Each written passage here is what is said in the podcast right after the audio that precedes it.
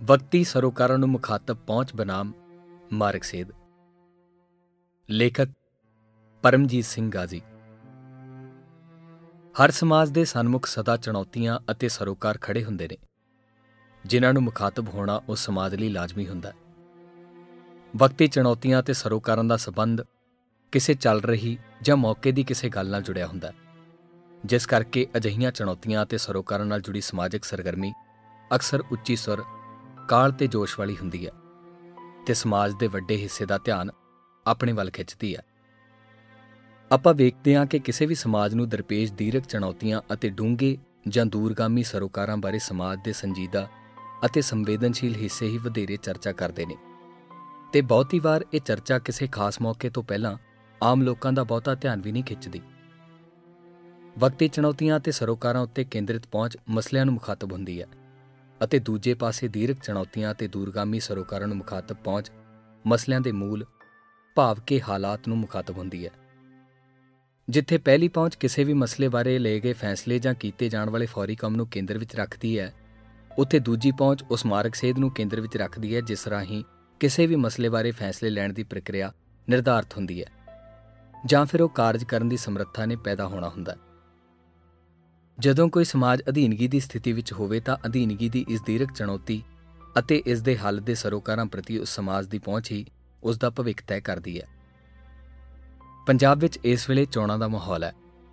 ਦਿੱਲੀ ਦਰਬਾਰ ਅਧੀਨ ਨਿਜ਼ਾਮ ਤਹਿਤ ਪੰਜਾਬ ਦੇ ਨਵੇਂ ਸੂਬੇਦਾਰਾਂ ਦੀ ਚੋਣ ਹੋਣ ਜਾ ਰਹੀ ਹੈ। ਇਸ ਵੋਟਾਂ ਦੇ ਮਾਹੌਲ ਦੇ ਵੇਰਵਿਆਂ ਵਿੱਚ ਜਾਏ ਬਿਨਾ ਆਪਣੀ ਗੱਲ ਅੱਗੇ ਤੋਰਨ ਲਈ ਇੰਨਾ ਹੀ ਕਹਿ ਦੇਣਾ ਕਾਫੀ ਹੋਵੇਗਾ ਕਿ ਇਸ ਵਾਰ ਪੰਜਾਬ ਦੀ ਸੂਬੇਦਾਰੀ ਦੀ ਸਿਆਸਤ ਵਿੱਚ ਹਾਲਾਤ ਪਹਿਲਾਂ ਨਾਲੋਂ ਕਿਤੇ ਵਧੇਰੇ ਤਰਲ ਨੇ। ਤੇ ਸੂਬੇਦਾਰੀ ਦੀ ਦੌੜ ਦੌੜਨ ਵਾਲੀਆਂ ਧਿਰਾਂ ਦੀ ਬੌਲਤਾ, ਸੂਬੇਦਾਰੀ ਦੀਆਂ ਪਹਿਲਾਂ ਦਾਅਵੇਦਾਰ ਰਹੀਆਂ ਪ੍ਰਮੁੱਖ ਧਿਰਾਂ ਵਿੱਚ ਹੋਈ ਉਥਲ-ਪੁਥਲ।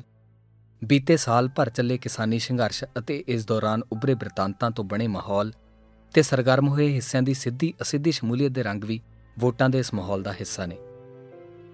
ਅਜਿਹੇ ਵਿੱਚ ਜਦੋਂ ਦਿਨਾਂ ਅੰਦਰ ਮਹੀਨਿਆਂ ਦੀ ਸਰਗਰਮੀ ਵਾਪਰ ਰਹੀ ਹੈ ਅਤੇ ਬਹੁਤੇ ਹਿੱਸਿਆਂ ਲਈ ਇਸ ਵਾਰ ਦੀਆਂ ਵੋਟਾਂ ਆਰ-ਪਾਰ ਦੀ ਲੜਾਈ ਬੜੀਆਂ ਹੋਈਆਂ ਨੇ, ਤਾਂ ਅਜਿਹੇ ਵਿੱਚ ਪੰਥ ਅਤੇ ਪੰਜਾਬ ਨੂੰ ਦਰਪੇਸ਼ ਦੀਰਘ ਚੁਣੌਤੀਆਂ ਅਤੇ ਇਹਨਾਂ ਦੇ ਦੂਰਗਾਮੀ ਸਰੋਕਾਰਾਂ ਬਾਰੇ ਚਰਚਾ ਇੱਕ ਵਾਰ ਬਿਲਕੁਲ ਪਛੜ ਗਈ ਹੈ।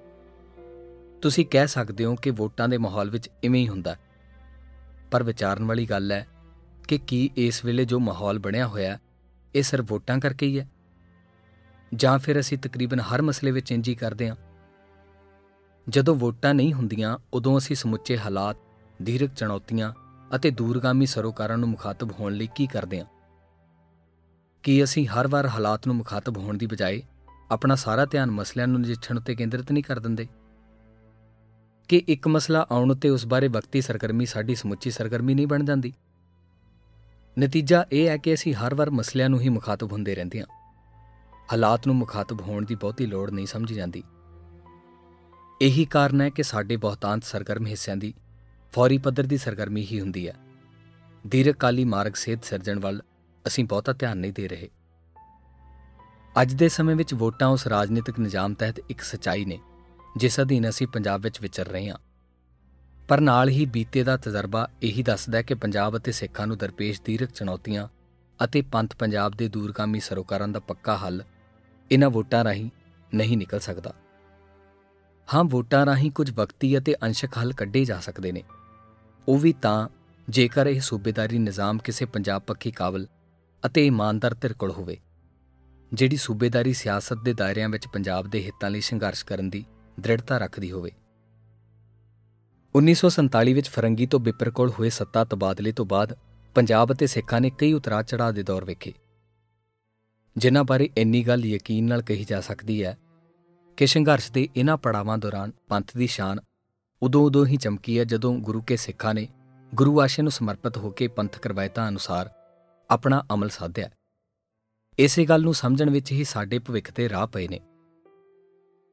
ਕਿਸੇ ਵੀ ਹਾਲਾਤ ਨੂੰ ਨਜਿੱਠਣ ਵਾਸਤੇ ਕੀਤੇ ਜਾਣ ਵਾਲੇ ਉਦਮ ਲਈ ਇਮਾਨਦਾਰੀ, ਸਮਰਪਣ, ਇਰਾਦਾ ਅਤੇ ਸਮਰੱਥਾ ਹਰ ਮਨੁੱਖ ਵਾਸਤੇ ਬੁਨਿਆਦੀ ਸ਼ਰਤਾਂ ਹੁੰਦੀਆਂ ਨੇ। ਅਜਿਹੇ ਉਦਮ ਗੁਰੂ ਦੀ ਰਜ਼ਾ ਅਨੁਸਾਰ ਫਲਦੇ ਨੇ। ਇਹੀ ਗੱਲ ਸਮਾਜ ਉੱਤੇ ਵੀ ਲਾਗੂ ਹੁੰਦੀ ਹੈ। ਜਦੋਂ ਕੋਈ ਸਮਾਜ ਕਿਸੇ ਦੀਰਘ ਚੁਣੌਤੀ ਤੋਂ ਗ੍ਰਸਤ ਹੋਵੇ, ਤਾਂ ਉਸ ਦੇ ਕਾਰਨਾਂ ਦੀ ਸ਼ਨਾਖਤ ਕਰਨਾ ਪਹਿਲਾ ਕਾਰਜ ਹੁੰਦਾ ਹੈ। ਦੂਜਾ ਕਾਰਜ ਉਹਨਾਂ ਕਾਰਨਾਂ ਨੂੰ ਦੂਰ ਕਰਨਾ ਹੁੰਦਾ ਹੈ, ਜਿਸ ਨਾਲ ਚੁਣੌਤੀਆਂ ਦੇ ਹੱਲ ਲਈ ਸਾਜ਼ਗਾਰ ਮਾਹੌਲ ਘੱਟੋ ਘੱਟ ਅੰਦਰੂਨੀ ਪੱਧਰ ਤੇ ਸਿਰਜਿਆ ਜਾ ਸਕੇ। ਸੰਖੇਪ ਸ਼ਬਦਾਂ ਵਿੱਚ ਕਿਹਾ ਜਾਵੇ ਤਾਂ ਦਿੱਲੀ ਦਰਬਾਰ ਦੇ ਮੁਤਹਿਤ ਪੰਜਾਬ ਦੀ ਰਾਸੀ ਅਧੀਨਗੀ ਸਾਡੇ ਸਮਾਜ ਦੀ ਦੀਰਘ ਚੁਣੌਤੀ ਹੈ। ਪਰ ਇਹ ਚੁਣੌਤੀ ਸਿਰਫ ਬਾਹਰਮੁਖੀ ਨਹੀਂ ਹੈ, ਇਸ ਦਾ ਆਧਾਰ ਸਿੱਖਾਂ ਦੇ ਅੰਦਰੂਨੀ ਹਾਲਾਤ ਨਾਲ ਵੀ ਸੰਬੰਧਿਤ ਹੈ। ਬਹੁਪਸਾਰੀ ਅਲਾਮਤਾਂ ਵਾਲੇ ਇਸ ਦੀਰਘ ਰੋਗ ਦਾ ਇਲਾਜ ਉਹਨਾਂ ਪੰਥਕ ਰਵਾਇਤਾਂ ਦੀ ਪੁਨਰ ਸੁਰਜੀਤੀ ਵਿੱਚ ਪਿਆ ਹੈ ਜਿਨ੍ਹਾਂ ਨਾਲੋਂ ਅਸੀਂ ਬੁਰੀ ਤਰ੍ਹਾਂ ਟੁੱਟ ਚੁੱਕੇ ਹਾਂ। ਉਕਤ ਪੱਖ ਤੋਂ ਵੇਖਿਆ ਜਿੱਥੇ ਵੋਟਾਂ ਫੌਰੀ ਅਤੇ ਵਕਤੀ ਸਰੋਕਾਰ ਨੇ, ਉੱਥੇ ਪੰਥਕ ਰਵਾਇਤਾਂ ਦੀ ਪੁਨਰ ਸੁਰਜੀਤੀ ਇੱਕ ਦੀਰਘਕਾਲੀ ਸਰੋਕਾਰ ਹੈ। ਅੱਜ ਦੇ ਸਮੇਂ ਜਦੋਂ ਪੰਥਕ ਜਜ਼ਬੇ ਦੇ ਕੁਝ ਖਾਸ ਮੌਕਿਆਂ ਉੱਤੇ ਝਲਕਾਰੇ ਹੀ ਮਿਲਦੇ ਨੇ ਅਤੇ ਪੰਥਕ ਭਾਵਨਾ ਵੱਜਵੇਂ ਤੇ ਜਥੇਬੰਦਕ ਰੂਪ ਵਿੱਚ ਆਪਣਾ ਸਥਿਰ ਤੇ ਲਗਾਤਾਰ ਪ੍ਰਗਟਾਵਾ ਨਹੀਂ ਕਰ ਰਹੀ, ਤਾਂ ਸਾਨੂੰ ਇਹ ਵੇਖਣ ਦੀ ਜ਼ਰੂਰਤ ਹੈ, ਅਜਿਹੀ ਸਥਿਤੀ ਕਿਉਂ ਆਈ ਹੈ? ਪੰਥਕ ਰਵਾਇਤਾਂ ਵਿੱਚ ਰਾਜਨੀਤੀ ਅਤੇ ਅਗਵਾਈ ਨਾਲ ਜੁੜੇ ਤਿੰਨ ਨੁਕਤੇ ਇੰਨੇ ਅਹਿਮ ਨੇ ਕਿ ਇਹਨਾਂ ਨੂੰ ਪੰਥਕ ਰਾਜਨੀਤੀ ਦੇ ਥੰਮ ਕਿਹਾ ਜਾ ਸਕਦਾ ਹੈ। ਇਹ ਨੁਕਤੇ ਇਹ ਨੇ, ਜਥੇਬੰਦ ਹੋਣ ਦੀ ਪੰਥਕ ਰਵਾਇਤ, ਆਗੂ ਚੁਣਨ ਦੀ ਪੰਥਕ ਰਵਾਇਤ ਅਤੇ ਫੈਸਲੇ ਲੈਣ ਦੀ ਪੰਥਕ ਰਵਾਇਤ। ਇਹਨਾਂ ਤਿੰਨਾਂ ਨੁਕਤਿਆਂ ਬਾਰੇ ਵਿਸਥਾਰ ਵਿੱਚ ਜਾਣਕਾਰੀ ਲਈ ਪਾਠਕ ਸੰਵਾਦ ਵੱਲੋਂ ਜਾਰੀ ਕੀਤਾ ਖਰੜਾ ਅਗਾਹ ਵੱਲ ਨੂੰ ਤੁਰਦਿਆਂ ਵੇਖ ਸਕਦੇ ਨੇ।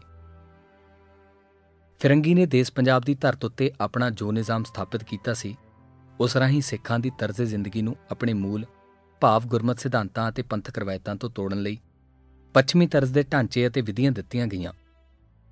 ਜਿਸ ਰਾਹੀਂ ਜਥੇਬੰਦ ਹੋਣ, ਆਗੂ ਚੁਣਨ ਅਤੇ ਫੈਸਲੇ ਲੈਣ ਦੇ ਪੱਛਮੀ ਢਾਂਚੇ ਅਤੇ ਵਿਧੀਆਂ ਸਥਾਪਿਤ ਕਰਨ ਦੇ ਯਤਨ ਸ਼ੁਰੂ ਹੋਏ। ਸਿੱਖਾਂ ਵਿੱਚ ਹੌਲੀ-ਹੌਲੀ ਇਹ ਯਤਨ ਰਸਾਈ ਕਰਦੇ ਗਏ ਅਤੇ ਨਤੀਜਾ ਇਹ ਹੈ ਕਿ ਅੱਜ ਸਾਡੇ ਬਹੁਤਾਂਤ ਢਾਂਚੇ ਅਤੇ ਵਿਧੀਆਂ ਪੱਛਮੀ ਤਰਜ਼ ਦੀਆਂ ਨੇ। ਜਿਸ ਕਾਰਨ ਸਾਡੇ ਅਤੇ ਸਾਡੀ ਆਪਣੀ ਰਵਾਇਤ ਦਰਮਿਆਨ ਭਾਰੀ ਵਿਥ ਆ ਗਈ ਹੈ। ਸਾਡੇ ਅਮਲ ਵਿੱਚ ਆਏ ਇਸ ਵਿਗਾੜ ਦੀ ਲੋੜਿੰਦੀ ਸੁਧਾਈ ਲਈ ਜਾਂ ਕਹਿ ਲਓ ਕਿ ਸਾਡੇ ਅਤੇ ਸਾਡੀ ਰਵਾਇਤ ਦਰਮਿਆਨ ਪਈ ਵਿਥ ਦੂਰ ਕਰਨ ਲਈ ਇਹ ਜ਼ਰੂਰੀ ਹੈ ਕਿ ਪੰਥਕ ਪਰੰਪਰਾ ਵਿੱਚੋਂ ਮਿਲਦੀ ਮਾਰਗ ਸੇਧ ਨੂੰ ਅਪਣਾਇਆ ਜਾਵੇ। ਪੰਥਕ ਰਵਾਇਤਾਂ ਵਿੱਚੋਂ ਸਾਨੂੰ ਸਾਂਝੇ ਸਰੋਕਾਰਾਂ ਨਾਲ ਸੰਬੰਧਿਤ ਫੈਸਲੇ ਸੰਗਤੀ ਤੌਰ ਉੱਤੇ ਲੈਣ ਦੀ ਮਾਰਗ ਸੇਧ ਮਿਲਦੀ ਹੈ।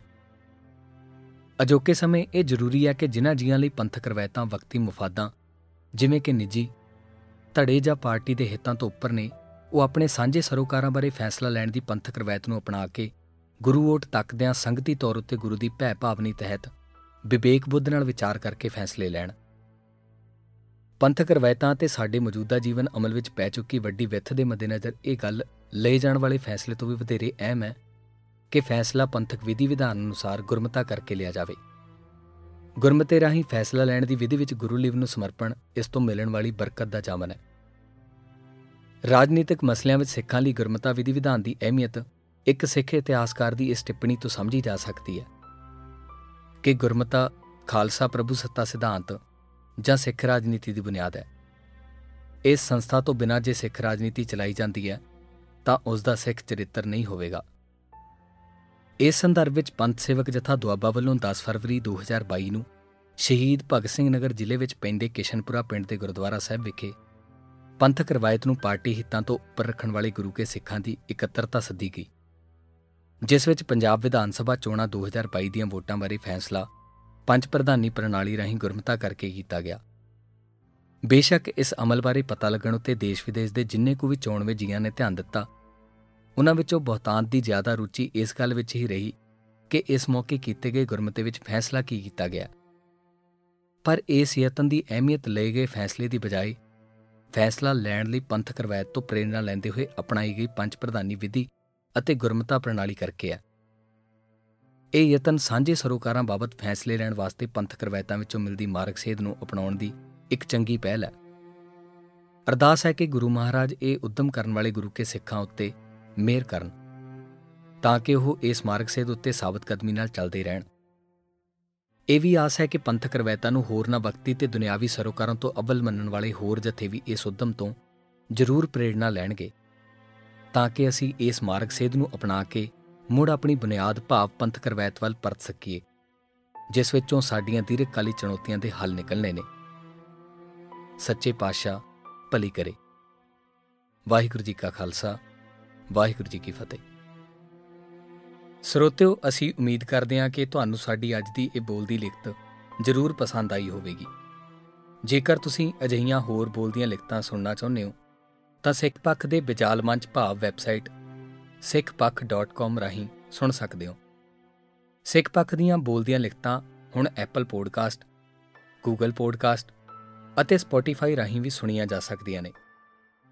ਸਿੱਖ ਪੱਖ ਇੱਕ ਨਿਰਪੱਖ ਪੜਚੋਲ ਅਤੇ ਵਿਚਾਰ ਅਧਾਰ ਹੈ, ਜਿਸ ਨੂੰ ਚੱਲਦੇ ਰੱਖਣ ਲਈ ਤੁਹਾਡੇ ਸਹਿਯੋਗ ਦੀ ਲੋੜ ਹੈ। ਤੁਸੀਂ ਸਾਡੇ ਪੇਟਰੀਅਨ ਸਫੇ ਰਾਹੀਂ ਮਹੀਨਾਵਾਰੀ ਭੇਟਾ ਤਾਰ ਕੇ ਸਾਡੇ ਕਾਰਜਾਂ ਵਿੱਚ ਸਹਿਯੋਗ ਕਰ ਸਕਦੇ ਹੋ। ਸਾਡਾ ਪੇਟਰੀਅਨ ਪਤਾ ਹੈ patreon.com/sikhpakh ਵਾਹਿਗੁਰੂ ਜੀ ਕਾ ਖਾਲਸਾ, ਵਾਹਿਗੁਰੂ ਜੀ ਕੀ ਫਤਿਹ।